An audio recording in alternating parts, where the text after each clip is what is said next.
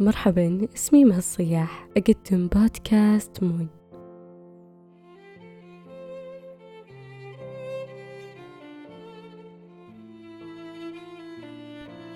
نبحث عن الحب في كلمة عذبة في قدرتها على تغيير مسار يومنا أو في رسالة تشعرنا بأهميتنا في هذا العالم الكبير أو نستشعرها في حنان أم أو مفاجأة أب. دائما ما نرتدي خوذتنا ونجوب الدنيا بحثا عنه. لكن أعتقد أنه قد أسيء فهم الحب على أنه عاطفة فقط وهو في الحقيقة حالة وعي وطريقة للوجود في العالم وطريقة لفهم الإنسان لنفسه وللآخرين. غالبا حينما نتكلم عن الحب أغلبنا يكون تفكيره عن هذا الشعور الجميل بأن علاقة بين شخصين بين شاب وفتاة. لذلك من المهم أن نفهم سيكولوجية الحب فهي أعم وأشمل من ذلك. لا تحصر مفهوم الحب بشريك حياة أو بأصدقاء أو بأشياء مادية وكأنك تحصر الحب بصندوق صغير. لا تضع شروط أو أحكام للحب. فالحب فطرة يولد الإنسان عليها ومن أجمل أشكال الحب الغير مشروط حب الطفل لوالديه قرأت في أحد الكتب قصة للفيلسوف سقراط فيحكى أن رجلا ذهب إلى سقراط وقال له أريد أن أسكن معكم في هذه البلدة فما حال الناس هنا؟ فسأله سقراط ماذا عن حال أهل بلدتك التي كنت فيها؟ فقال الرجل كانوا قوم سوء فلم أرى فيهم أحدا يحبني. فقال سقراط وأهل قريتنا مثل أهل قريتك تماما لا يختلفون عنهم بشيء فارجع إلى قريتك أو اذهب إلى قرية أخرى. وذات مرة جاء رجل آخر إلى سقراط وقال له إنني أريد أن أسكن معكم في هذه البلدة فما حال الناس هنا؟ فرد عليه سقراط بنفس السؤال ماذا عن حال أهل بلدتك التي كنت فيها؟ فقال الرجل إنهم نعم القوم فهم أناس طيبو المعشر. فقال له سقراط وأهل قريتنا مثل أهل قريتك تماما. لقد أدرك سقراط إلى أن الحب والكره منبعهم من داخل الشخص.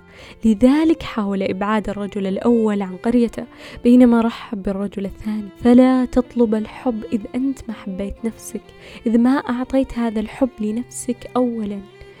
وذكرت هذا الشيء في حلقة أنت ودائرتك لأن علاقتك بالآخرين ما هي إلا انعكاس لعلاقتك أنت بنفسك. لذلك أصل الحب هو أنت. فالحب هو ما ينبع من الداخل ليتوسع للخارج ويصل لكل من حولك.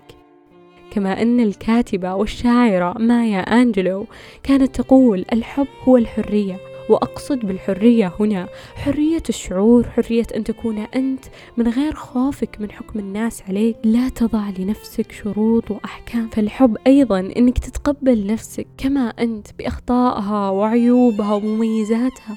وتأكد أنك تعمل الآن أفضل ما لديك وفقا لخبرتك وحكمتك ومواقفك بالحياة.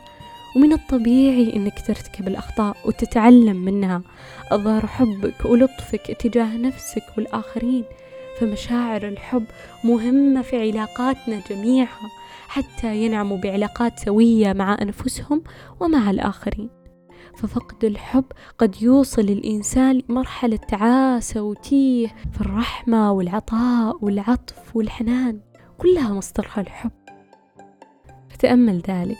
عندما يحب الطالب معلمة عشق مادته وإن أحببت مديرا تفانيت من أجله وإن أحببت قانونا احترمته وإن أحببت وطنا قدمت روحك فداء له.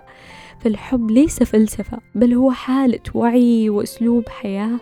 فكم من أزمة أنهاها الحب وكم من خطأ صححه الحب وكم من فجوة ردمها الحب. لا تنسى تعبر للي حولك بمدى حبك لهم. ممكن البعض يستحي أو يتكاسل أو ما يعرف يعبر لكن أثر الكلمة جميل وشعورها عميق جدا. انشر الحب بكل صورة بكل أشكاله. ارسل لأهلك لأصحابك أو لصاحباتك قول لهم أحبك.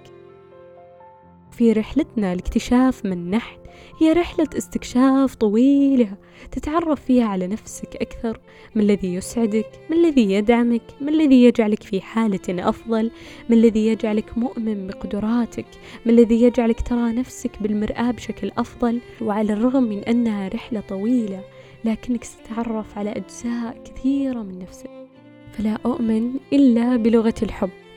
فبالحب نعيش نزدهر ننجز نخلق علاقات سعيدة نرتقي ونتطور نتعلم ونستيقظ صباحا ممتلئين بالشغف. الحب هو شعور فطري عظيم جدا. الحب مطلوب الحب هو أساس حياة. فكما يقول جلال الدين الرومي من يريد القمر لا يتجنب الليل ومن يرغب في الورد لا يخشى أشواكه ومن يسعى إلى الحب لا يهرب من ذاته.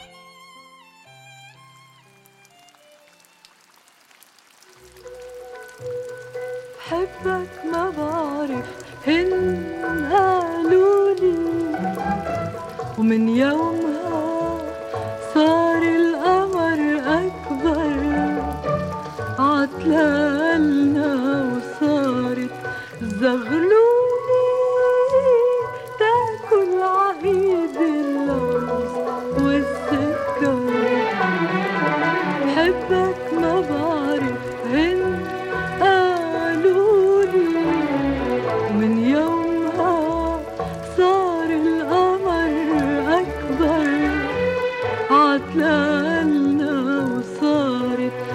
davul